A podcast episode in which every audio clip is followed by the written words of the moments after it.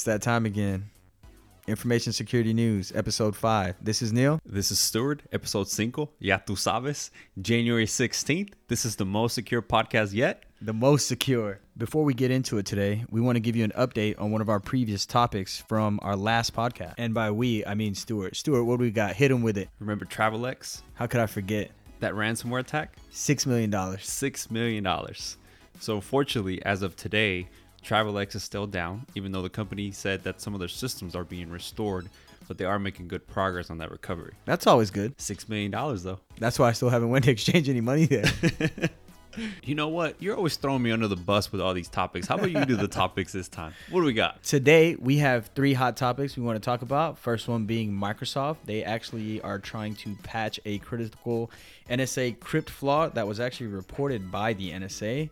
Texas, unfortunately, it's not Atlanta today, is actually been hit with a email scam and they handed over 2.3 million dollars. That's right, you heard it right. 2.3 million big ones.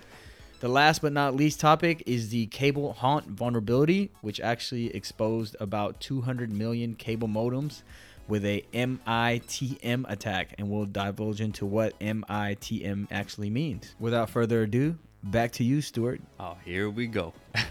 As reported by Ryan Stewart, the NSA, the National Security Agency, itself discovered this vulnerability and reported it to Microsoft. Oh, nice name. How ironic, Stewart. So, this new flaw is believed to have affected millions of Windows 10 computers, which resides in the DLL module that contains various certificate and cryptographic messaging functions. An attacker was able to go in, exploit this flaw. They were able to spoof some of the legitimate software on your computer, which then was potentially making it way easier for those guys to run malicious software on your now vulnerable computer. Ah, I just realized I said something that some of our listeners might not be aware of. Can you tell us what spoofing is? Yeah, let me take a stab at it. So, spoofing is a type of scam which criminals, hackers, or whatnot try to obtain someone's personal information by pretending to be a legitimate business or neighbor or some innocent party. What that means for you, the listener, is that you would really have no way of knowing that the file was malicious because the digital signature would appear to be from a trusted provider. Gotcha. You're right, they do gotcha. So, what attackers are doing is they're launching an MITM attack to exploit unpatched systems. An MITM attack is a man in the middle attack. This is where the attacker will relay a message secretly to alter the communication between two of the outside parties. Then the outside parties believe that they're directly communicating with each other. Therefore, they're a victim of a man in the middle attack. Wow, two definitions today? I feel like I'm back in my information security class over here with Professor Neil. Don't worry, next week it'll be your turn. okay, so how did the NSA and Microsoft both address this issue? Because this seems to be pretty catastrophic.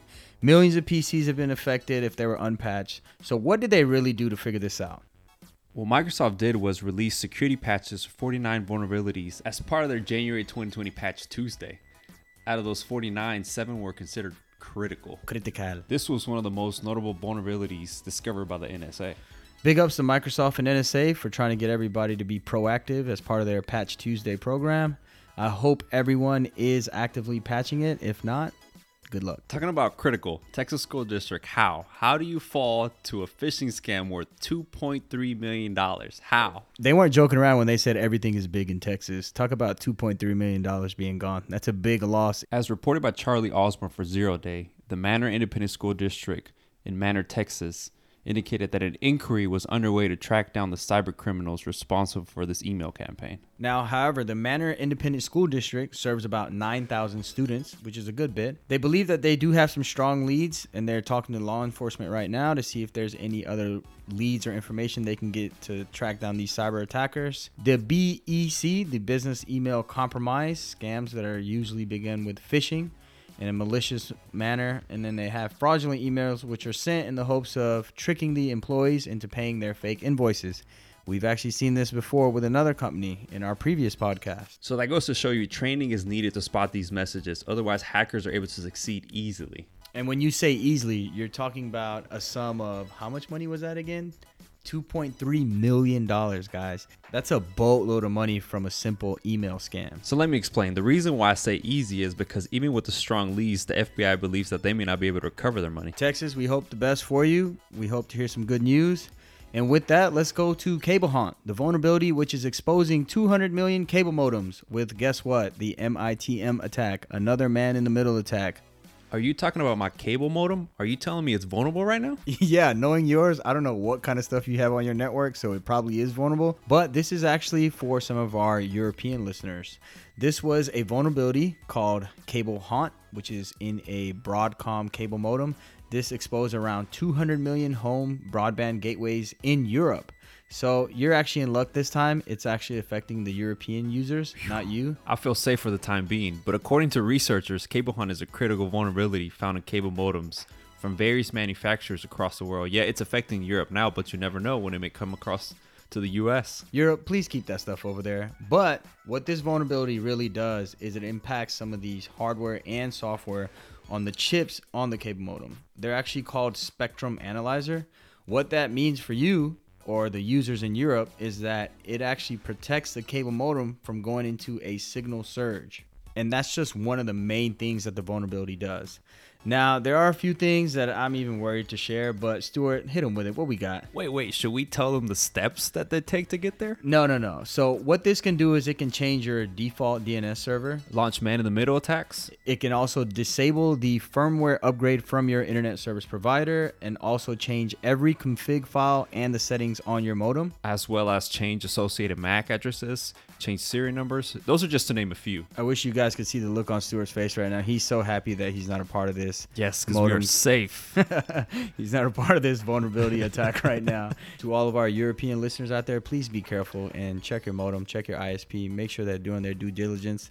So that way you're not a part of this vulnerability attack. And with that, can you please give us a summary of today's topic? Of course, of course. Let me cover that. So today we covered Microsoft Patch. Luckily for us, we are Apple users, so thank you to Apple for always keeping us safe. Tim Cook, thank you. the second topic we discussed was Texas. Texas school district fell victim to a 2.3 million scam. Money. And last but not least, the cable haunt that is haunting Europe right now by MITM attacks. And it's not even Halloween. All right, folks, that wraps it up for today. Thank you for listening. Thank you for subscribing. If you are subscribing, if you're not, go ahead and subscribe. I don't know why you haven't till this point. Remember, you just heard the most secure podcast. The podcast you just heard is intended to serve for informational purpose only and is not intended to offer any sales of any sort. The views discussed reflect our personal opinion and is not intended to sway you one way or another. Information security news is independently operated by Stu and Neil.